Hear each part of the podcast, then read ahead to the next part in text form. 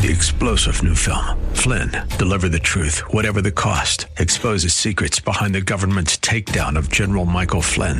Flynn knew what the intel world had been up to. He ordered the first audit of the use of contractors. This set off alarm bells. He told the truth. He was the most dangerous person for Donald Trump to hire. They had to get rid of Flynn. Flynn, Deliver the Truth, Whatever the Cost. Available now. Watch it today. Go to Salem Now dot com. Salem Now dot com. Really encouraging uh, Bible studies. There's so many of them in Samuel, but this one uh, is about a God who is so gracious and so kind. Uh, when we turned back to Him, it's as though we'd never been away, and tonight we get to see that demonstrated in King David's life, so that's tonight here at Calvary Chapel. Um, tomorrow, Paula will be live in the studio with me. It's the date day edition of the program, so ladies, it's a day that we set aside for you. Paula had an interesting question that was sent to her, and we're going to talk about that, among other things, in tomorrow's program. So that's our plan for tomorrow. Once more, three four zero, nine five eight five. Here is a question that was sent in from our mobile app. Wait a minute, I'm being told wait. Um, oh, nope, I've got somebody on the line. I'm sorry. Alan from New Braunfels. Alan, thanks for calling. You're on the air.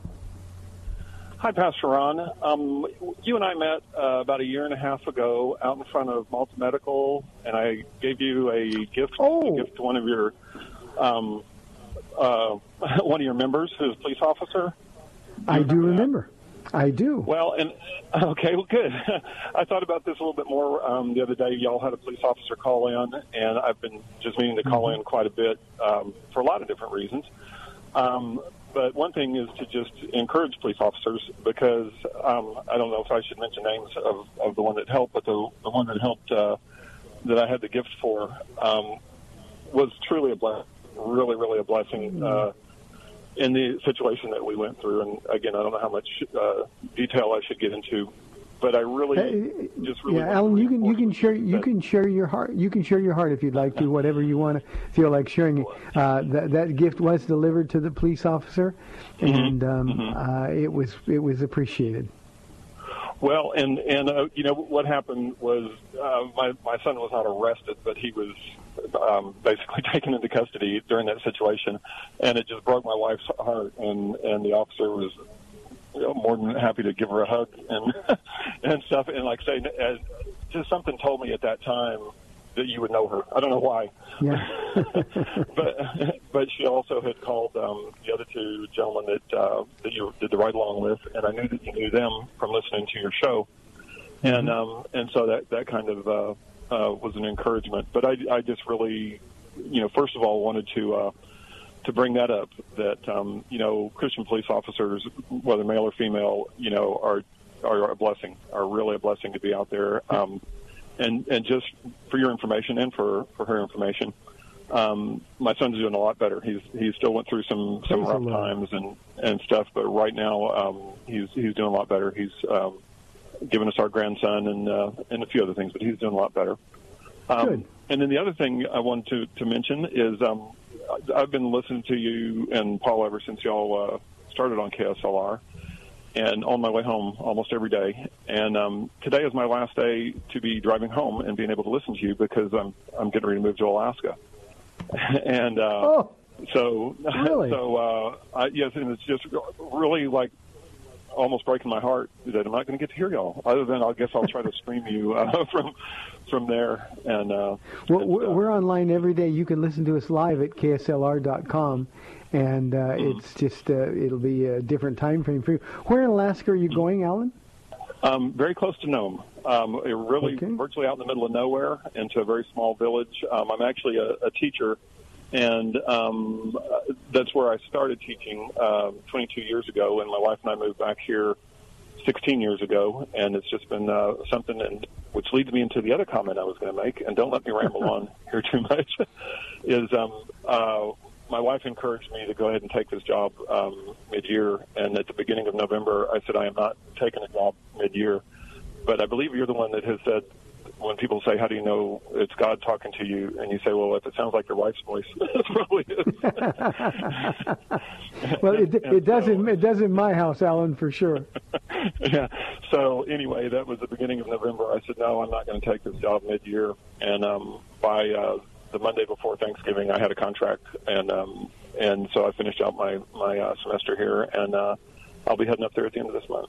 So, well, good. If you if you get anywhere, I don't know the geography there well enough to, to tell, but if you get anywhere near South Anchorage, we just planted a church there a few months oh. ago, and we sent one of our best pastors out there, and he and his okay. wife are just doing a great, great job uh, in South okay. Anchorage. It's actually C C S A there, too. It's Calvary Chapel of South Anchorage. His name is Samuel okay. Vargas, and you can find okay. him and just tell him I sent you. Well, and I will actually be arriving um, Sunday morning the thirty-first, and whether I'll oh. have enough wake-up time to, to actually be in Anchorage, but then I'll, then I'll be leaving the next morning. So I'm just going to be passing okay. through Anchorage. So, well. But uh, but it, it's been a pleasure listening to you, and again, that y'all just, you know, I'm always telling my wife, oh, Pastor Ron says this, and he and Paula that, and uh, and stuff. So uh, I really um, have appreciated the last few years of, of listening to y'all. Well, thank you, Alan. God bless you, and uh, I'll be praying for you and for your son, and uh, just check in from time to time so we know you're okay. Okay, I sure will. Take care, and God bless okay. you. Okay. Thank you, Alan. God bless you. Uh, we got a couple calls, so I'll go right to those. But before I do that, um, uh, Alan reminded me when he talked about police officers, uh, the police officer was a woman in question, and she... Um, Uh, she was so kind, and we really need to keep our police officers in prayer. So I, I want to to just give a shout out to uh, um, Ernie and Joe. Uh, we love you, and our prayers are with you daily. And uh, thank you for representing. three four zero, nine five eight five. Here is a caller from Bandera, Texas. Renee on line two. Renee, thanks for holding. You're on the air. Hey, I love your testimony. You know, you said, Father, she waited for me thirteen years. Father, she waited for me thirteen years. I just love mm-hmm. your testimony. You know what I'm saying? Oh, thank I, you. I want to I wanna, I wanna say something. You know, um, I live in Bandera, Texas. Um, when I had one husband, he was Alfred George Mokoferro Senior He started Southwest Airlines Magazine. He died. Then I had one fiance, Eric. And then he died. And then when he died, he left all everything to me. And now these children, they won't help me. They won't. They, and these marshals and these policemen, they won't help me. Oh, Renee, she's all alone. She's got no kids. Got, you know, I got Jesus. You know, mm. you know when um, Jesus says the trials that you go through, John sixteen thirty three. But I'll be with you. You know what I'm saying? Everything yeah. that I've been through, it just gets me closer to Jesus. You know what I'm saying? These men, they when I did I said, no, I'm all about Jesus. I'm all about Jesus. And then, Ron, I think about you. Paula, she waited thirteen years for me to come around. And then I've been listening to you for a long time. You know what I'm saying? Aww. And then Renee, Paula, thank you. She said, Paula, Paula said, um, Paula, she waited for me. She waited for me. And then you got children. Then I don't have children. But you know what? I got Jesus. You know what I'm That's saying? Right. When do you think that they're going to get it? When do you think they're going to get it? And then Renee, I come I... home and I say, Jesus, Jesus, look what we did today. But, um, Jesus, you did it. I didn't do it, but, um, yeah. Jesus, you did it. You know what I'm saying? And then yeah, Jesus, Renee, if, if you if you don't mind, Renee, I would like to I would like to pray for you. Um, Lord Jesus, thank you for uh, our sister Renee, and um, would you give her peace? Wrap your arms around her and hold her so close, Lord, that when she says, I don't have anything, but I've got Jesus, that, that you will be enough. We ask, oh God, that whatever her problems might be, we ask that you would give her comfort and a peace that passes understanding. This week that we celebrate your birthday, Jesus, would you bless her abundantly? Amen. Renee, Thank you. We had Dell calling from San Antonio. Dell, uh, if you can call back, we'd love to have your call. I knew you couldn't uh, couldn't hold on, so uh, we'd love to have you call back. three four zero, nine five eight five for your live calls and questions. Here's a question that I started to open with from our mobile app from Wayne. He said, in Ecclesiastes three twenty-one, is Solomon saying that animals can go to heaven or could go or could go or could go to heaven? No, he's not saying that at all. Let me read the context there. And again, for you, Wayne, and, and everybody else out there, when you're reading the poetic books, the poetic books of Job, the Psalms, Proverbs, um, uh, Ecclesiastes, the Song of Solomon, when you're reading the poetic books, um, they're, they're not books that we make doctrine from. They're great principles to live by. There's general rules of thumb. But generally, what the Um, poet is doing is writing a series of contrasts. Proverbs is just a perfect example. Um, the, the righteous do this, the, the, the wicked do this. And so there's a series of contrasts. In Ecclesiastes, and I had an Ecclesiastes three question yesterday as well, Wayne, Um, he, he's simply saying that, you know, time passes. We, we the, the question that we had yesterday dealt with the, uh, for everything there's a time and there's a season. I, I mentioned the song by the Byrds that um, was um, a, a monster hit. It was huge when I was growing up uh, during the hippie movement. Um, uh, and, and it sounds so beautiful, but what Solomon is doing is just sort of repeating um, um, hopeless situations. Uh, this is monotony, time for this and time for that, and then there's a time for this and a time for that. He, he, it's not meant to be beautiful. It's meant to express the, the uncertainty. And if we go back a couple of verses to chapter three, verse nineteen, he's simply saying man's fate is like that of the animals. The same fate awaits them both. As one dies, so dies the other. All have the same breath. Man has no advantage over the animal. Everything is meaningless. And the context here is that everything is meaningless apart from God. And what he's doing, he's looking at his life and he's saying, here I am, I have all these advantages, and it means nothing. But he's describing those times, Solomon is, when he was walking away from God, when he was disobedient to God. He says, all go to the same place, all come from dust, and to dust all return. Who knows if the spirit of a man rises upward, and if the spirit of the animal goes down into the earth? Uh, and then he closes this chapter by saying, so I saw that there's nothing better for man than to enjoy his work, because that is his lot, for who can bring him to see what will happen after him? What he's talking about is the futility of this life. Apart from being with God and serving God, this is futility. This is not meant to suggest by any stretch of the imagination that animals might go to heaven or could possibly go to heaven. He's simply saying, you know, man dies, uh, animals die, we're all the same. And that's when he comes up with his theme throughout the book of Ecclesiastes, all is meaningless. All is meaningless. So Wayne, I hope that answers your question. Again, for all of the listeners in the audience, be very, very careful about um, forming doctrine based on the poetic books, because that is not their intention at all. Here is a question from Anonymous. This is a tough question. Um, he or she says, why is there no discussion in church about the issues of our con- the, about the issues our country is facing with sex, sexual harassment, or even candid talk about what singles and frustrated married people are supposed to do with their sexual energy? Anonymous, um, you know, church is a place. This is important. Church is a place where we come to learn about Jesus. Now, Jesus is the source to whom we run. Now, that doesn't preclude discussions about these things. But but church is not the place um, to, to solve these problems. Church is a place to introduce people to Jesus, and for those that already know him, to teach them more and more about him. And what I want to do, and I'm a pastor, and I get asked these questions not just on this radio program, but of course uh, from people in our church all the time. Um, um, my job is to show them Jesus. My job is to teach them to go to Jesus. And discussion that is focused on getting an answer or solving people's problems really is fruitless if that discussion doesn't begin with what would Jesus do? What does Jesus say in his word? So I think we've got a, a problem with our perception of church. Um, we, we, we want to go to a church that's relevant. Uh, churches all want to be relevant. Um, my argument has always been that there's no more uh, relevant position to take than to teach the Bible, period. The Bible, the Bible, it's all about Jesus, and so that's what we do. Now, these are questions that we really, really need to discuss amongst ourselves.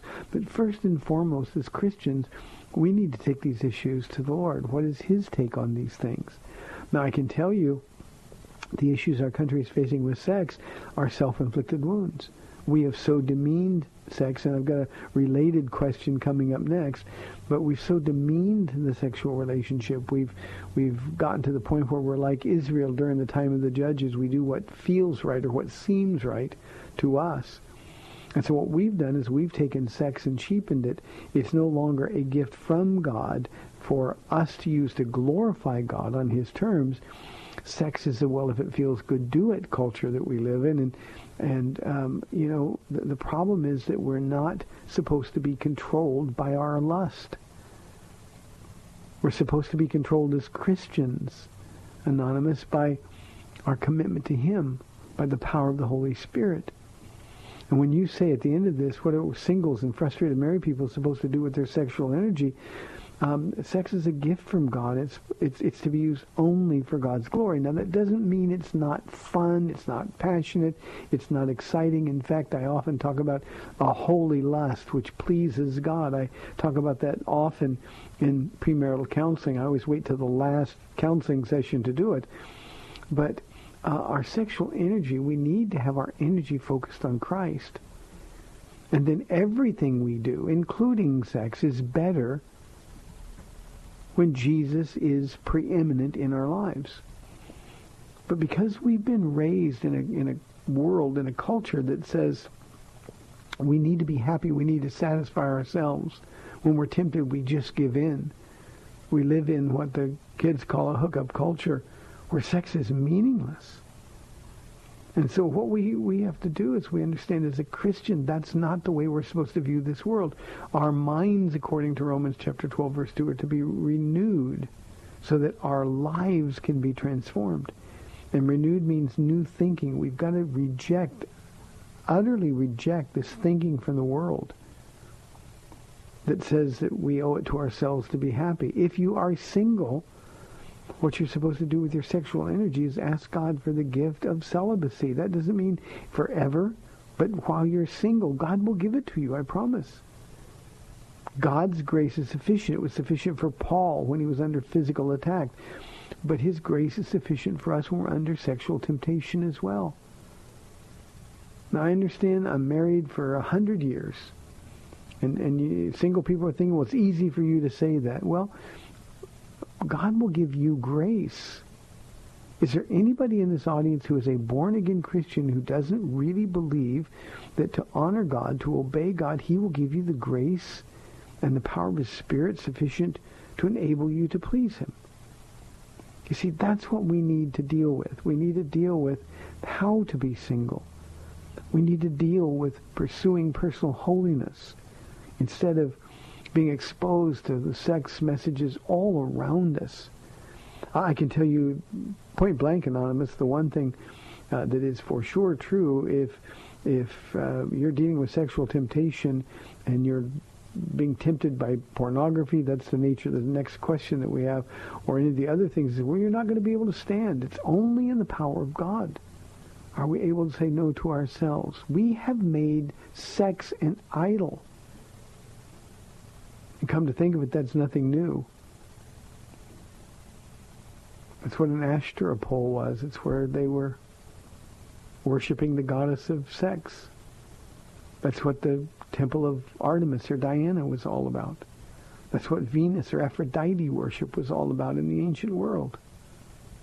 So our Bible writers understood they were exposed. When Paul writes to the church at Corinth, he was writing to a city that's so wicked.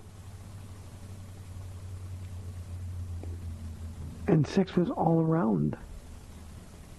the temple dedicated to Aphrodite there always had a thousand temple prostitutes available for so-called worship, male and female. And it was out in the open. It was brazen. So Paul dealt with the same things that we're dealing with. And he told us to take thoughts captive and make them obedient to Christ. So when we have this sexual energy that you talk about, when we're tempted, we've got to take those thoughts captive to honor the Lord. Is it satisfying? For a lot of you, it won't be. But once you find out Jesus is enough, and that by saying no to you, you can say yes to him, you're going to find out it's much easier than you think it is. Let me deal with one other question here that you said, the sexual harassment, that these issues that are coming out of the word work literally every day. Honestly, there's nothing that we as Christians can do about it except don't participate. You know, as a Christian, it's sin to flirt with somebody you're not married to. Now, if you're interested in somebody and he or she's interested in you, dating and flirting is part of the process, I understand. But for Christians, there's always a purpose. Let's find out if this is intended by God forever. So again, I'm not anti-dating. I'm not trying to come up with some legalistic thing. But when we who are men, again, I'm talking to Christians primarily, when we who are men are looking at women in inappropriate ways, we have a responsibility not just to the woman, but mostly to God, not to do that. The Apostle John says to look at younger women like our daughters and women our own age like our sisters. Now, I understand we're not going to do that. We're not going to think of them, but we're to treat them that way.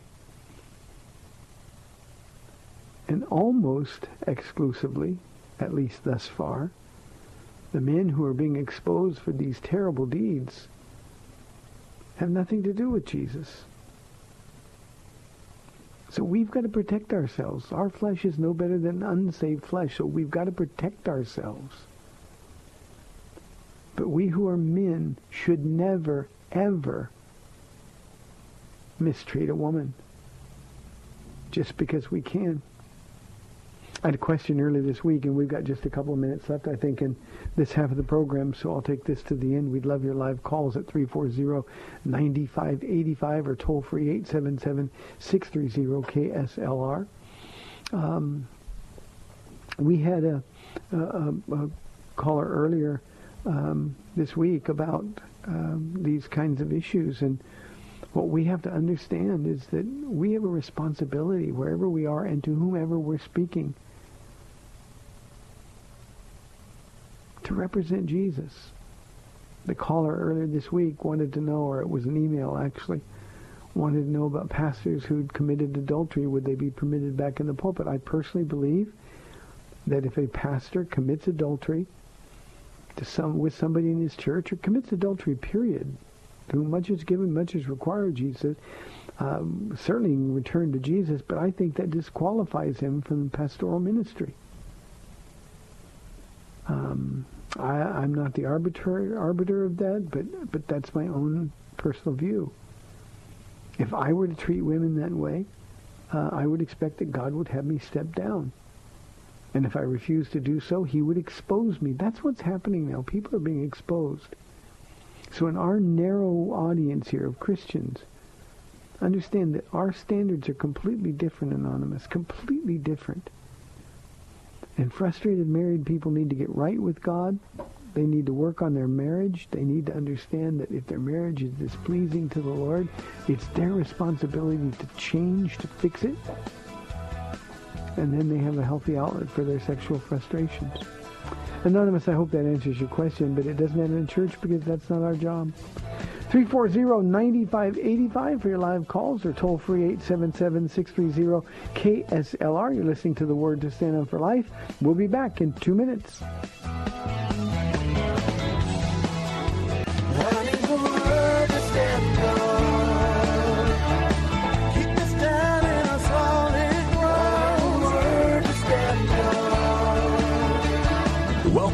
to the Word to Stand On For Life. We're taking your calls at three four zero, nine five eight five or toll-free eight seven seven, six three zero, K S L R. Now, here's Pastor Ron Arbaugh. Welcome back to the second half of the program. Here is a question that just got called into the studio anonymously. Um, he says, just got back into a relationship, but girlfriend keeps holding on to perceptions of him. What does God say about patience and understanding? Anonymous, the one thing I know you don't want to hear right now is what God says about patience and understanding. We're to bear with one another. We're to bear one another's burdens. We're to be patient. We're to be extra patient. Now, in a relationship, now here's some of the things that you've got to deal with, Anonymous. Are those old perceptions of you earned perceptions? Now, misperceptions, that's completely different. But if, if you earn those perceptions with bad behavior, um, then sure you're different. Sure you're different. It's okay to, to talk to her. Um, the best thing you can do with the girlfriend, I'm again, I'm assuming a Christian relationship. If it's not, then um, you're unequally yoked, one or, or both of you. I don't know, but um, talk to her. Read the Bible together. That's how God can knit your heart together. You can't do it the way the world does it. So show her you're different. When she accuses you of something and you were guilty at one time, but you're different now because of Christ, praise the Lord, but you can look at her and say, you know what, I earned that. And I'm sorry, but if you just watch my life, I want to show you that I'm a new person. That I'm walking with Jesus, I'm a new person. And one of the ways that you can show her that you're a new person is by being patient. You know, when we are guilty of messing up, and then we claim to be repentant, we demonstrate that we're not telling the truth about our repentance, whether or not it's genuine, when we want people just to get over it. Can't you see that I'm different? Instead, as many times you have to, just say, you know what, I earned that, and I'm sorry that I've treated you that way in the past. But here's what I know I'll do now. Because I'm walking with Jesus, I want to walk with Jesus together. So just watch me. And then set an example of godliness. I know this is repetitive, but that's, it's so important. That's why I'm repeating it. Spend time in the Word with your girlfriend. Regularly pray with her. That's the only way you can demonstrate, beyond any doubt, that you're different. The Spirit will convict her. So be patient and continue to be patient. Pray for her. Um, if she refuses to get rid of those old perceptions, maybe this is a relationship that's not from the Lord at all. But see, as a believer now, Anonymous, you can ask God these questions. So get in the Word with your girlfriend. And see if that doesn't change things. It's living and active, His Word is. And if we'll let Him, He'll speak to us, He'll encourage us, He'll strengthen us. And I know I said it before the break, but we'll also have that transformed life that is a result of new thinking in the Word of God. And if this is a relationship that God wants, then you'll see that it works. The only other thing I want to say to you is make sure, now you're back into a relationship, make sure that the relationship is pure sexually. You can't ask God to help you if in fact you're not being obedient. And sex has no place in a relationship between boyfriend and girlfriend, unmarried people, period. Thank you. three four zero, nine five eight five. We have a caller who just called in, said, was God upset when the Pope changed the Jewish Sabbath from Saturday to Sunday? Caller, you need to get your history right. Um, the Jewish Sabbath wasn't changed by the Pope. The Sabbath was changed into a day of worship by the Apostle Paul and by Peter, by the apostles. All you have to do is read your New Testament, caller, and you can find out that the um, early church, the first century church, Jewish converts, by the way, they celebrated Sunday, the first day of the week, in honor of the resurrection. So be careful with your facts. I, I, I'm, I'm assuming you're a Christian as well. And when we just read something on the internet and repeat it as though it was true, that displeases God. So it wasn't the Pope who changed it. It was Peter and James and Paul and John and the others. And there was such a great opportunity to do so because it became the first day of the week that gave us life. It was the first day of the week that enabled us to know that everything Jesus said about himself was true. So read your Bible, read the epistles of Paul and Peter and James, John. Read the book of Acts, and you'll find out that that's when the tradition changed. Remember, the old covenant, caller, is gone. Gentiles were never expected to worship God on the seventh day of the week. Jews were expected to worship God on the seventh day. This is the cup of the new covenant, Jesus said, written in my blood. I mean, the old was canceled. And the tradition began joyfully, celebrating the day of the resurrection, the day the tomb was empty. So please be careful before you're spreading things like that around. three four zero, nine five eight five. Here is the other question I was talking about, anonymous. Uh, does the Bible say anything ab- about looking at pornography? You know, the, the Greek word that we get our English word pornography from uh, is repeated uh, often in the New Testament. It's the word porneia. And it means, uh, it's sort of a loose definition of all sexually immoral types of behavior and activity.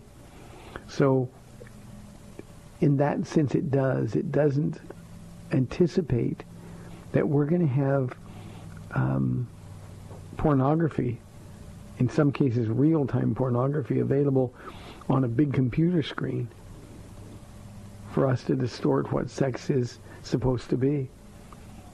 But it is sexually immoral behavior, um, and it needs to be stopped. So the Bible says, flee from sexual immorality. The Bible says to walk in holiness, to walk in the light, because Jesus is the light. And I think that's as clear as it can possibly be. So if you're looking for a Bible verse that says, thou shalt not look at sexual images on a computer screen, it's not going to say that, but the Bible from cover to cover talks about sexual purity. three four zero, nine five eight five. Here is a question from Drew. Um, Pastor Ron, greetings and happy Lord's birthday to you and Paula. Thank you for that, Drew. Uh, side note, the Lord has blessed me and my family immediately by giving us two healthy, identical twin boys, courtesy of my daughter. Uh, they were born a week ago. Praise the Lord God Almighty. Drew, congratulations. Thank you for that. I can't wait. Please send uh, Paula and me a picture. We would love to hear it. He says, here's my question. In Romans thirteen one, it says that God places those he chooses into positions of authority. So am I to assume that he controls events that allow people like Putin and Trump to gain the highest seats of power in their respective countries? You've often said that God doesn't cause anything, but knows what will happen in everyone's life. Is there a contradiction between the passage and what you teach? Please explain, Drew. Drew, I can do that. Romans thirteen, about submitting to government, he's not talking about the people. Um, God didn't vote for Donald Trump. Uh, in Russia, God didn't vote for Putin. Nobody gets to vote for anybody but him. But he's talking about the authority figures are placed there by God, not the individual people. God's not a Republican or a Democrat. So God gives us, and, and this is sort of the principle that we can learn uh, from reading First and Second Chronicles in particular, but God gives people the, the, the leadership that they deserve, the leadership they want. It goes all the way back to Saul when they wanted a king, and, and Samuel begged them not to not to turn to a king rather than letting God be their king. The people didn't agree. So from the beginning of time, we've got the leadership that we deserve. But Romans thirteen does not say, nor does it even hint, that God is the one who voted for or put Donald Trump. Did he know Trump was going to win? Of course he did. But men are evil, governments are evil, but the institution of government is important because we have to have laws, we have to have order, and without government, there wouldn't be an order. Imagine just in the neighborhood where you live, if at a busy corner there were no stop signs or no street lights. Well, government's function is to keep the flow of life going and to do so peacefully. That's why we're told to live at peace as much as we're able to do it. We're to live quiet lives, lives that can honor the Lord. So, uh, Drew, divorce the the um, position of authority from the person in authority, because God established the position, and we're to respect the position. Even though it's hard sometimes, we still as Christians have a responsibility to do so. But we also have to understand that the men, well, let's just say they're a lot less than perfect. So I hope that makes sense to you, Drew. It's very, very important that we understand that God doesn't cause things. His sovereignty isn't causative. It's more predictive. He knows everything that's going to happen. He uses everything that's going to happen. He will use uh, Donald Trump, for example, whether whatever your feelings are about Donald Trump. He's going to use Donald Trump to accomplish his will. We saw an example of that recently when the capital of Israel and the American embassy um, was declared to be headed to Jerusalem, the rightful capital, the city of David. That's God using the people in power to accomplish his will, setting the stage for the things to come yet in the future. Now, let me say one other thing. And Drew, this isn't on you. This is just in general. We who are Christians, we need to act honestly as it relates to, to our, our leaders. You know, when um, President Obama was in office, Christians said horrible, horrible things about him. And we never should have. We should respect him and pray for him. Doesn't mean we have to agree with him. Doesn't mean we have to vote for him. Doesn't mean we even have to like him. But every single Christian should have been praying for his salvation on a very regular basis. Well, now that we have a Republican president in, and this president is being trashed by everybody, many people that voted for him are ashamed of the fact that now they did. But we still need to respect the office. And that's been lost with this barrage of negative media. It doesn't matter what he does, good or bad, it's going to get blasted. With social media, the news travels much faster. My point is this, as Christians, we can't get caught up in that. The more you disagree with our president's policies, the more you ought to be praying for him. The stronger your opinions are about him, the more you ought to be praying for him.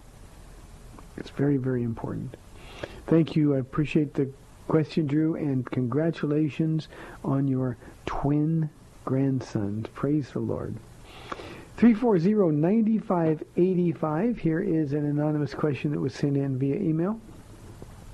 A co-worker told me that Jesus was a member of the Essenes, a religious denomination or sect of Judaism like the Pharisees and Sadducees, and I told him I would look into that, but I was doubtful that Jesus ascribed to any religious organization, and I went on to tell him that Jesus is God, and God wrote the law to show his people their need for a Savior, meaning he wouldn't need a certain interpretation of the law Um, through a religious sect because he knew what the spirit of the law was anyway. My co-worker said maybe he wasn't a Essene, but it's possible that the sect of Judaism he was raised in Um, I'm sorry, let me reread this. My coworker said maybe he wasn't an Essene, but it's probable that the sect of Judaism he was raised in. Again, I shared my doubt, but I told him I would ask you. So I have a few questions. Would a rabbi have needed any type of certification from a sect to become a rabbi? Also, where did this school of thought that Jesus was an Essene come from? Lastly, are they mentioned in the Bible? Um... Uh, anonymous, uh, the uh, uh, rabbis, we, we we didn't have, there weren't credentials like there are now. You know, people go to Bible college or seminary, they graduate and they get a certification that says they're now qualified to do this. It wasn't that way. Um, in Jesus' day, and, and it was this way, by the way, for much of church history, um, people learned and were prepared for ministry by sitting under active ministers. Now, Jesus, from the time he was twelve, we're told he was only about his Father's business. So there's no way that he was raised. This was God. This was uh, God in human flesh. He had no sin nature. So please tell your friend or your coworker that he needs to study who Jesus is. Read about his upbringing in the Bible. At twelve years old, don't you know, Mother, I have to be about my Father's business. So Jesus was led and taught only by the Holy Spirit. Now, it is absurd to think, it is absurd to think that Jesus was influenced by any teacher when he himself was the teacher and the author of the law. Over and over in the synagogues, Jesus confounded them. What did the people say? We've never heard a man speak like this man speaks. And they were amazed by what he taught. Not only by what he did, but they were amazed by what he taught. And all one has to do to understand that Jesus' influence was only heavenly is to read the Sermon on the Mount. From the Beatitudes on, Matthew chapter five, six, and seven. Because Jesus is blowing their minds with what he's telling them the law was about. You have heard that it was said, but I say unto you. Where does this man get this authority? So he was reading the law, but he was also interpreting it. Why? Because he wrote it. So your coworker is looking for reasons not to believe or not to obey. It's just that simple. One other word, and this always makes people angry with me, but I, I for the life of me can't understand why. Jesus gave us a book of how we're to live. It doesn't matter that Paul, as Saul of Tarsus, sat under the most famous teacher in Israel, Gamaliel. It doesn't matter that there were different sects of Pharisees and Sadducees,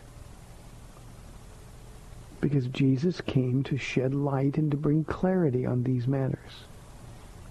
So it's very important that we read critically. Now, if your friend or coworker can find anything else that's wrong with the Bible, if he can pick it apart, well, then that's what he needs to do. But the problem is he can't. And so what he's doing, he's looking for ways to circumvent what Jesus said to do. It's just that simple.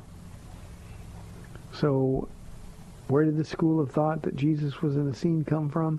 From the same place that it's always come from, people who didn't want to be obedient.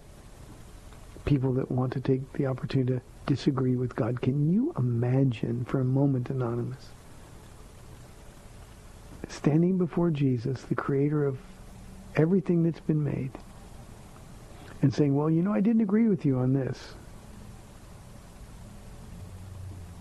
Imagine what that would be like. We need to be careful and walk softly around these kind of issues. Thank you for the question. I appreciate it very, very much. three four zero, nine five eight five. Here is an anonymous question that's Here's an anonymous question that's timely for this type of season. Uh, what should parents tell their children about Santa Claus? Okay. I'm going to hear everybody turn off the radio. Uh, a parent should never lie to their children. What parents should tell their children about Santa Claus is that he's made up, and that the real giver of life and the giver of every good and perfect gift is Jesus Christ. That's what Christmas is. It's not about Santa. It's not about presents.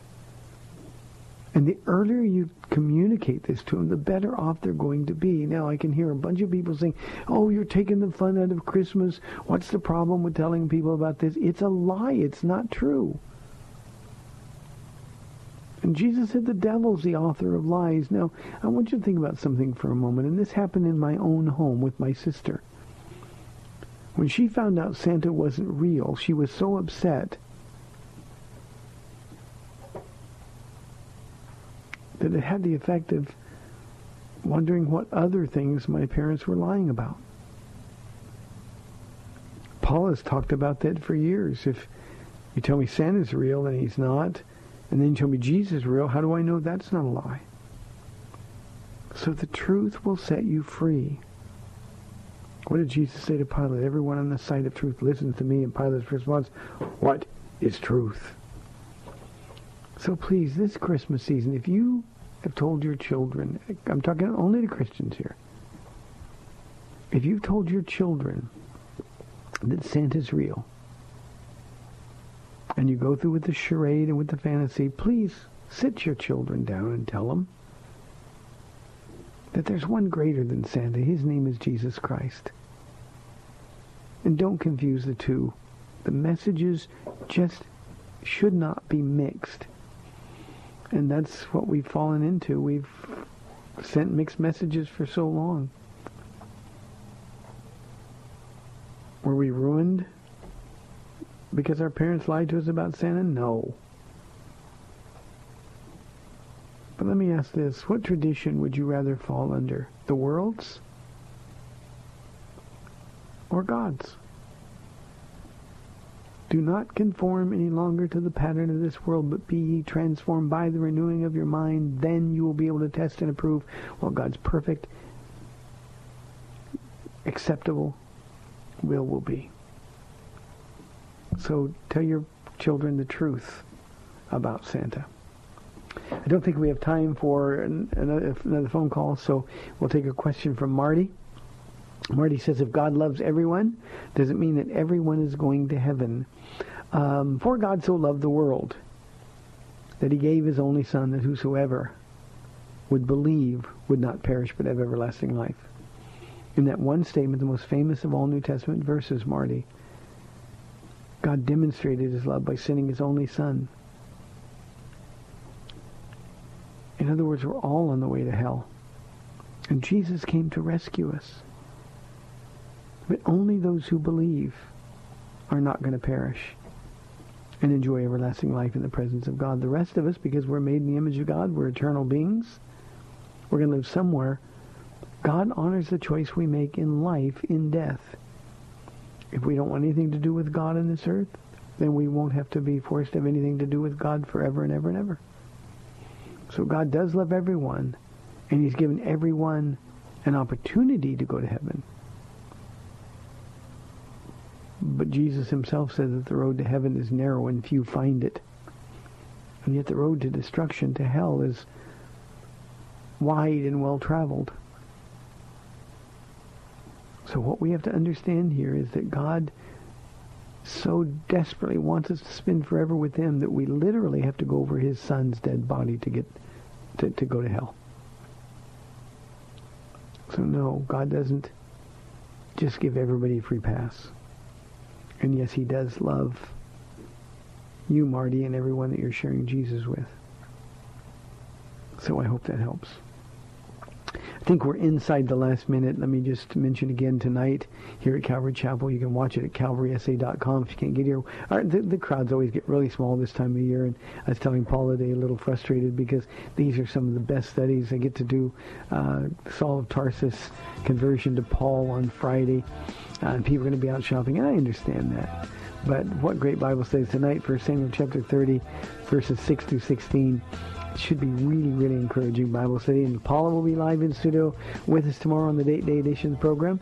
Hey, thanks for tuning in. You've been listening to the Word to Stand On For Life. I'm Pastor Ron Arbaugh telling you to go tell somebody Jesus loves them. See you tomorrow.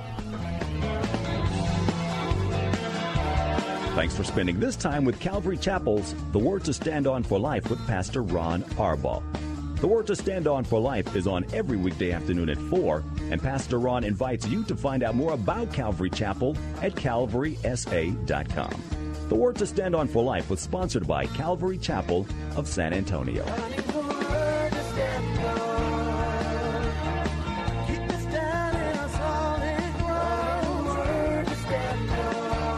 Three-star General Michael J. Flynn, head of the Pentagon Intelligence Agency, knew all the government's dirty secrets. He was one of the most respected generals in the military. Flynn knew what the intel world had been up to. He understood its funding. He ordered the first audit of the use of contractors. This set off alarm bells. The explosive new documentary, Flynn, Deliver the Truth, Whatever the Cost, and covers the facts behind this scandal. Flynn told the truth. He was the most dangerous person for Donald Trump to hire. I find out the worst enemy that I'm going to face in my life is right here in America. They took my assessment and they wanted me to change it. And I was like, I'm not changing it. They had to get rid of Flynn. With in-depth interviews, archival footage, and never-before-seen personal records of the man behind the headlines. I just felt like I was drowning. Flynn, Deliver the Truth, Whatever the Cost. Available now. Watch it today. Go to Salem Now dot com. Salem Now dot com.